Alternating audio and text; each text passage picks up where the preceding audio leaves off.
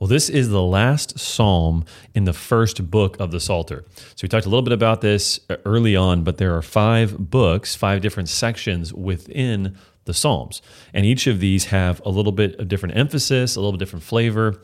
This first book, as we've been walking through it, we've been, we've been seeing that these are basically entirely Psalms of David, at least uh, only attributions that are given are to David. So there's some that may have been written by somebody else because they have no no heading, no indication of who wrote it, but all of them that have a heading belong to David.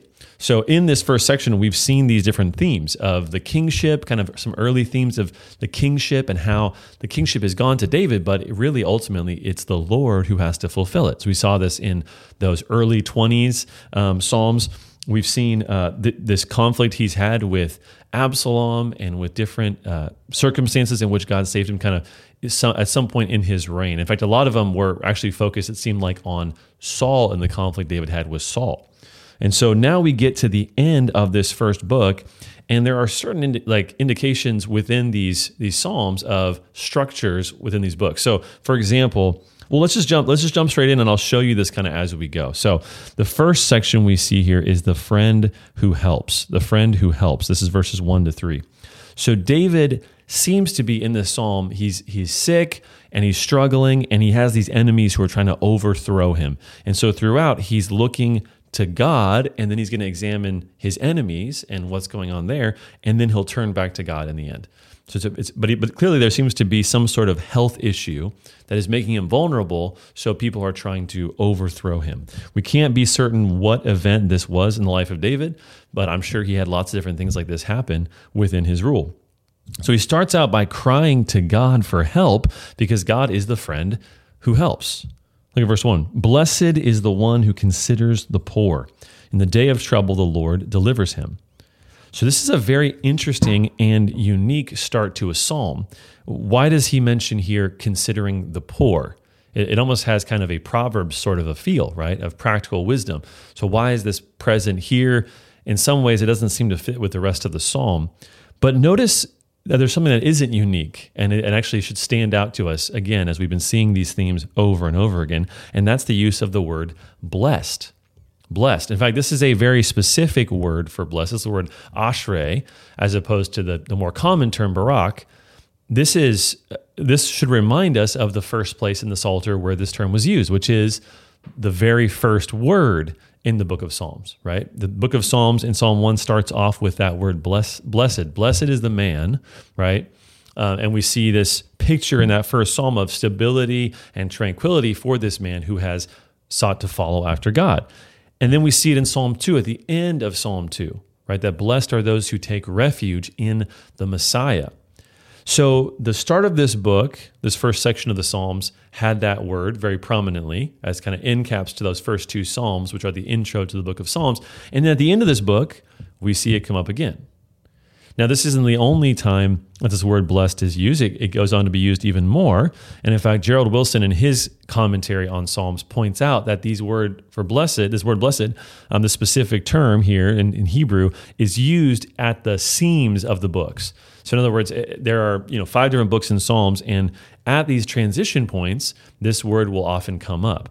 So, for example, Psalm 89 has this specific term for blessed. That's the very end of the third book of the Psalter.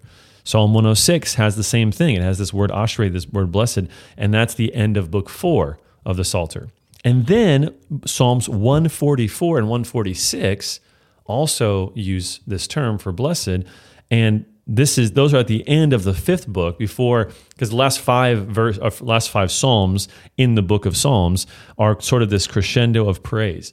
So right before they get to that kind of the end of that section again we see this word blessed. So this word is so important for understanding what the book of psalms is all about. And you'd have to go back and, and listen to our videos on psalm 1 and psalm 2 in order to hear more detail about that but I just wanted to point that out how important this word is and how much it forms our view of what the Psalms are trying to do. The Psalms are trying to show us how to find happiness in God. Yes, there's a lot of suffering, a lot of struggle, but ultimately they're about how do you find true blessing, and that comes only from God and from following Him. So now go back to Psalms 1 and 2. Again, we don't have time to, to really tell a lot about them, but in Psalm 1 and 2, there's The first psalm is sort of this wisdom psalm. It's sort of like a proverb almost, and it's focused on how there is stability in the righteous person, right? He's like a tree planted by streams of water, which bears fruit in its season. Its leaves don't wither. Whatever he does, it prospers. That's Psalm 1. So there's stability for the righteous. And then Psalm 2 is a picture of the conquering king. So it's a messianic psalm, very clearly, referring to this messianic king who's going to come and rule over the nations and how everyone needs to bow to him and submit to him. And so we see a focus on the Torah in Psalm 1 and then a focus on the Messiah in Psalm 2. And the picture for both of those is of this stable and this conquering uh, condition, I guess you could say. But here there's a strong contrast. In this psalm, David, who is the anointed one at this point in history, and of course is the, the ancestor of Jesus, he is not stable and he is not victorious. He seems anything but that. And so David is reminding himself of the truth that he knows, which is that there's blessing for the one who follows God. Even though it might not seem like it currently, God is going to deliver him. So he, he says, Blessed is the one who considers the poor. Now, that term considers is a wisdom term. It, it means uh, an, as, an aspect of wisdom which allows somebody to respond rightly. So it's not just that he thinks about the poor, it's that he's he understands how to respond to people who are in poverty in order to help them, in order to bless them. The poor could also be translated as the weak. So these are those who are without strength or without resources or without health. They're, they're those who are needy. And so David is saying, You bless the one who considers the poor. So, what does it mean to consider the poor? I think we can take it in a pretty straightforward way, which is just offering aid to those who are in need. Uh, when I first read this, and I, I know some commentators kind of think the same thing, which is that David is almost invoking God's help, that David himself is the, the poor one, and he's saying it's a good thing to help those who are poor, which could be true, but I think he's also just stating a fact of life that, that blessed is the one who helps those who are poor. I was talking to some some folks at a coffee shop the other day that just happened to start a conversation with me, which by the way, I never want to start a conversation with people at a coffee shop, but I, I always enjoy it after I do.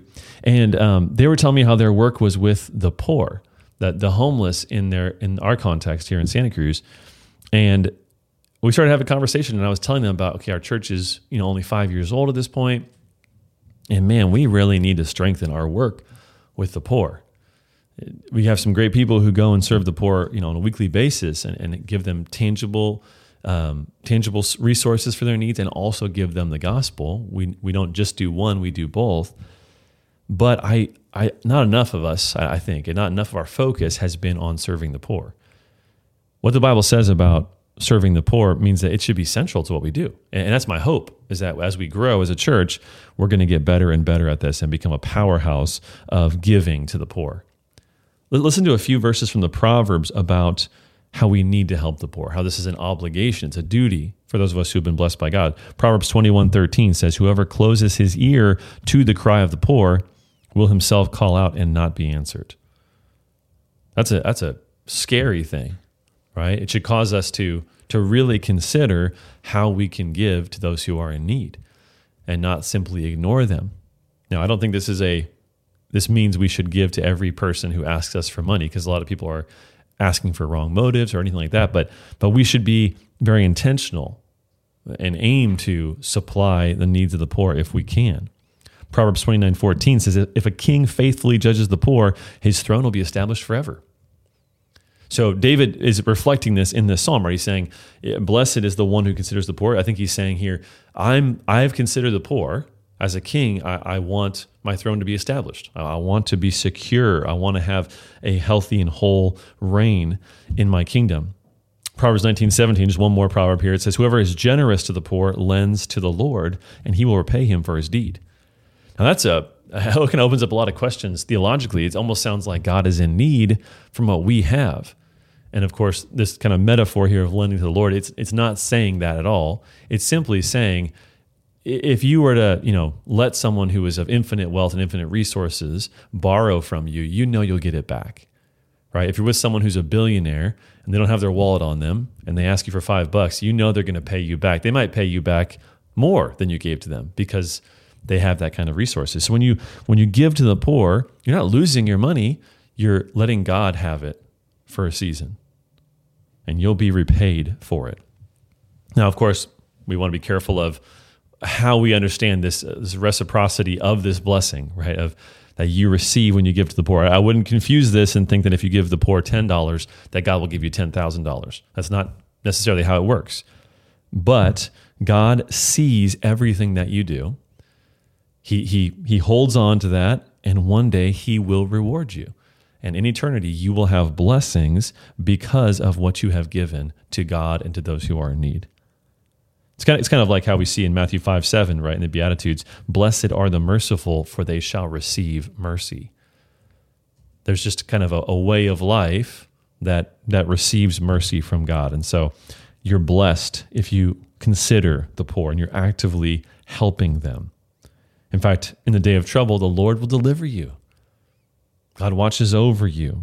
And we'll see more of this throughout the psalm of how God protects those who are who are his people and who are righteous. He goes on to talk more about how God treats the one who's poor in verse 2. He says, The Lord protects him and keeps him alive. He is called blessed in the land. You do not give him up to the will of his enemies. The Lord sustains him on his sickbed. In his illness, you restore him to full health. So God sustains his life. He has a reputation of being blessed. People acknowledge that in his life he's protected from those who seek to harm him. And when he is sick, when he's in desperate need, God will restore him. This is the kind of blessing that comes to the person who follows after God and does what God calls him to do. So, verses 1 to 3, we see the friend who helps. Um, we see the, the one who helps the poor, but even more importantly, it's God who will help him. And then in verses four, four through nine, we see the friend who hurts, the friend who hurts. So this is where David's getting more raw and speaking about his own suffering. He says, in verse four, As for me, I said, O Lord, be gracious to me, heal me, for I have sinned against you. So he's going to talk about how he has all these enemies who are against him, but he's in a very fragile state. Not only is he sick, it seems like because of verse 3, but he's also sinned. And so he's had to confess that. And so this is interesting because this seems to be the priority for him. It's to confess, to say, I had, you know, some of my suffering here is due to my own actions. And so he confesses to God. Um, we're going to see, kind of revisit this in a little bit. Verse 5, he says, My enemies say of me in malice, when will he die and his name perish? So his enemies are waiting for tragedy to strike and for God to finish him off. Uh, they think he's going to die, right? And they not only think he's going to die, but they think that somehow his line, his his progeny, his descendants will be blotted out. Now we know if, as we study the whole of Scripture, right, if David dies and doesn't have descendants, then God's plan dies with him because God's whole plan rests on David. You can see our videos on 2 Samuel 7, right, in that section of Scripture. Such an important passage. We see that God has put the entire plan of salvation on the Davidic throne and on the Davidic dynasty. So a savior has to come from David. So this is this is important, right? Just your name perishing, meaning you don't have any kids to carry on your family name. That's a huge deal for the Jewish people because they understand that the Messiah is going to come from their descendants. But it's more important for David specifically as he carries that promise of God in his veins, so to speak verse 6 and 7 he says well when one comes to see me he utters empty words while his heart gathers iniquity. When he goes out he tells it abroad. All who hate me whisper together about me. They imagine the worst for me.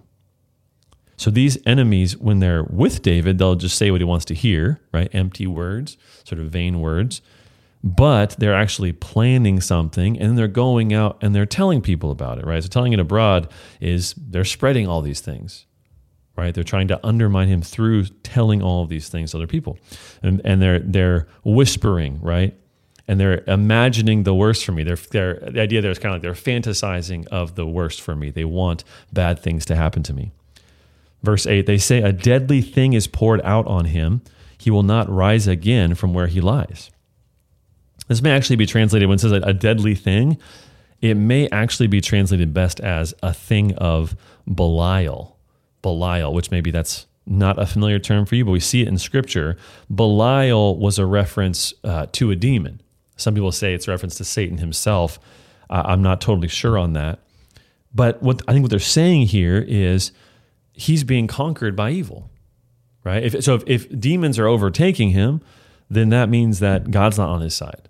Um, he's been handed over. And so they say he will not rise again. He's fallen for the last time. He's down for the count. And so they're waiting for their chance to, to have that victory over him. Verse 9, he says, Even my close friend in whom I trusted, who ate my bread, has lifted his heel against me. So he notice this is interesting here. He says, this is, this is obviously the most famous verse in this passage. So he says, it's my close friend. So he's speaking of a companion, right? So someone who's close and intimate with him. And then he says, my friend in whom I trusted.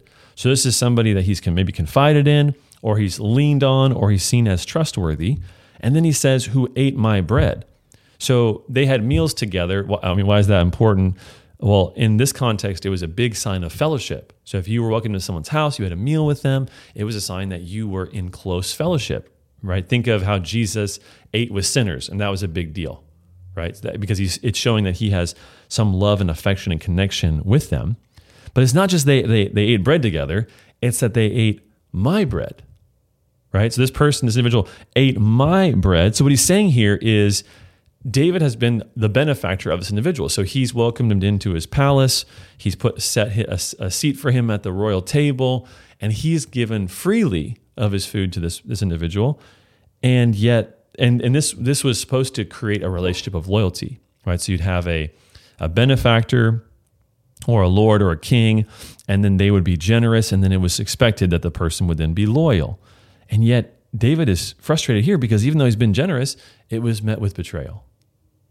And then it say, he says that that person lifted up his heel against me. Now, again, this is maybe strange language for us. Um, it should when you hear that word heel.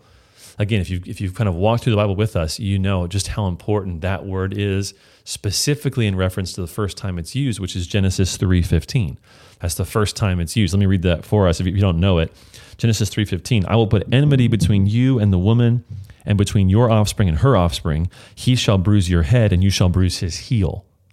So there's that word heel, right? So what is this all about? Well, this is right after the fall. So Adam and Eve have eaten of the fruit and they were commanded not to, and they were told that they would die. And Satan, in the form of the serpent, has come in and deceived them and told them to take of the fruit.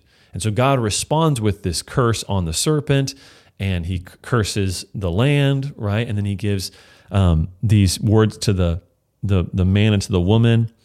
But he's, he also here responds immediately to the betrayal of humanity with a promise of grace. And what he's saying here in Genesis 3:15 is that there's going to come a descendant of the woman, a seed is, is the actual word in Hebrew, or offspring of the woman, who will crush this serpent forever. So he will. The picture here is obviously of a someone stomping on a snake's head. So there's damage to his heel in the process, but there's a fatal wound given to the serpent. And so he's done forever. And we know this is a prophecy of Christ and his victory on the cross, that he was wounded, right? He died, but he was he didn't stay dead. But in his death, he will defeat uh, he defeated sin and death, and he'll defeat Satan forever. So why is why is this important for this circumstance in, in verse 9 well what he's saying i think is that this close friend or this person that he trusted wants to flip the script on him. So david david is not simply another believer. Again he is he holds the line of the messiah. So he is currently the offspring of the woman. He's the one who's supposed to be be in this line that will crush satan forever. And yet right now these people who are acting in this evil way want to crush him so, so it, it's this reversal. They want to be the ones crushing David and defeating him. So I think he's bringing to mind that promise, but he's speaking about how unfair he feels this is. And Psalm, and then let's look at the next, the last section here. As we'll see this kind of rounded out, verses 10 to 12, we see the, the delight of God, the delight of God. So we've seen the friend who helps, which is God in verses 1 to 3, the friend who hurts, um, in verses 4 through 9, and then the, the, the delight of God in verses 10 to 12. Verse 10 it says, But you, O Lord, be gracious to me and raise me up that I may repay them. So he turns from his focus on the enemies who want to hurt him and instead looks to God who supports and helps David. And this is amazing, right? Remember in verse 4, David had said that he had sinned. So, so he, he acknowledges that he's done things against God in rebellion to God, and therefore we could you know imply from that he's not deserving of the friendship of God. And yet, even though David has sinned against God, God still helps him. The, the, the friend he had that he's helped is only sinning against him, but God is a much better friend. He's, he's faithful, he's gracious, even when we don't deserve it, right? Well, by definition, grace is that we don't deserve it. So if you if you're in that kind of situation, right, you feel as if somebody is hurting you, even though you've been kind to them, maybe you should spend time thinking about how God treats you. Uh, even though you've sinned against him over and over again, whatever you might feel in that situation, however much you might feel sinned against, you've sinned against God way more, right? If we're if we're honest, of course we know that's true. That's easily true. And even though you've been an unfaithful friend, God still gives grace and forgiveness. It's incredible, right? And this, I think, should change our perspective quite a bit on situations like that. So he says, but it's interesting here because he's, he's, you know, asking for the grace of God so that he can repay them. So it sounds like he just he wants revenge here, but I think that's the wrong way to read it. He doesn't want just a vindictive revenge, right? Remember, David is the king so he has authority and he needs to use it in the right way. And he, I think he needs to do this not simply so he can feel good, but he needs to bring justice in that situation because other people are going to be affected by evil present in his kingdom. So I think that's probably what he's he's saying here. It's not just petty revenge. It's I want to straighten something out uh, in the kingdom that that I'm in charge of. So this the verb here for repay them kind of enforcing this it, it relates to the word shalom. So it's a it's a verbal form of the word shalom, which is this word for wholeness, right, and peace. So I think that indicates to us that he wants to have wholeness and order within his kingdom. That's the goal. It's not it's not vindictive revenge, which of course we see the Bible condemning so often. Verse 11 says, "By this I know you delight in me; my enemy will not shout in triumph over me." I love this. So he recognizes the delight of God, that God delights in him, that God loves him and delights in him. And he says, Here's a proof of it that I know that those who want my destruction, they're not going to triumph.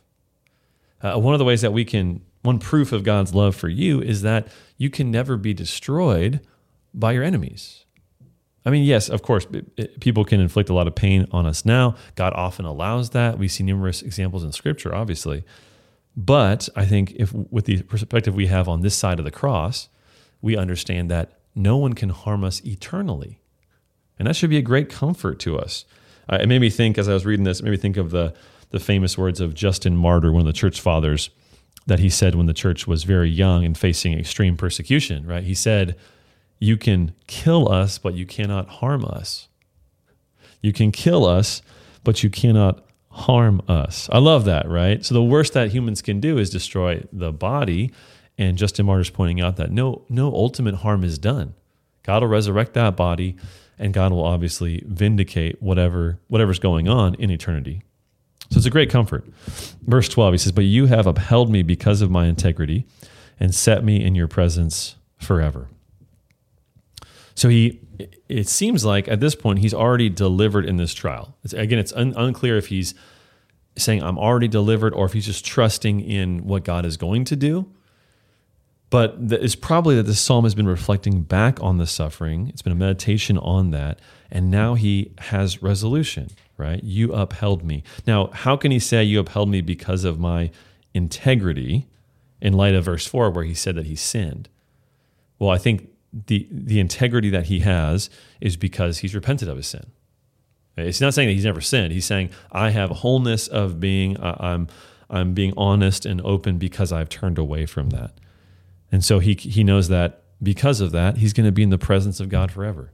He's going to be able to see God, enjoy him and receive the benefits and the blessings that come with knowing God. So that's that's kind of the end of the psalm and then we see an end cap here in verse 13 which is the end of the first book of Psalms. Um, this is that's kind of the, the indication of yeah, it flows out of this psalm, but it really is sort of wrapping up this entire first book. And so he says, Blessed be the Lord, the God of Israel, from everlasting to everlasting. Amen and amen. So he says, "Blessed be the Lord." This isn't the same word as "blessed" at the beginning of this psalm, but it's it's the idea of it's a similar idea, and he's saying, "I want to give back to God. I want to to repay Him or return to Him what He's given to me." And so he's saying, "I want God to be blessed, and God is from everlasting to everlasting." God is unchanging and always worthy of our praise. And that's the foundation for everything we do is that God does not change. And then he ends by saying amen and amen, which of course is an expression of agreement. It's saying, I agree with that. I confirm that. Um, we see this uh, this word amen is in Hebrew is then I think turned into Aramaic as well in Greek. It's sort of trans, transliterated. And we see this whenever Jesus says truly, truly, right? It's, it's literally amen, amen is, is what he's saying.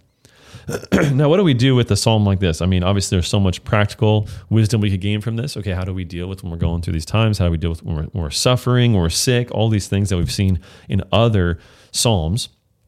But one clear connection is, again, verse 9 of this psalm is the most famous verse because it's found on the mouth of Jesus or in the mouth of Jesus in John 13, 18. So as Jesus is at the Last Supper with his disciples, he foretells the the betrayal of Judas. And he says in 13, 18, John 13, 18, 18, he says, I am not speaking of all of you. I know whom I have chosen, but the scripture will be fulfilled.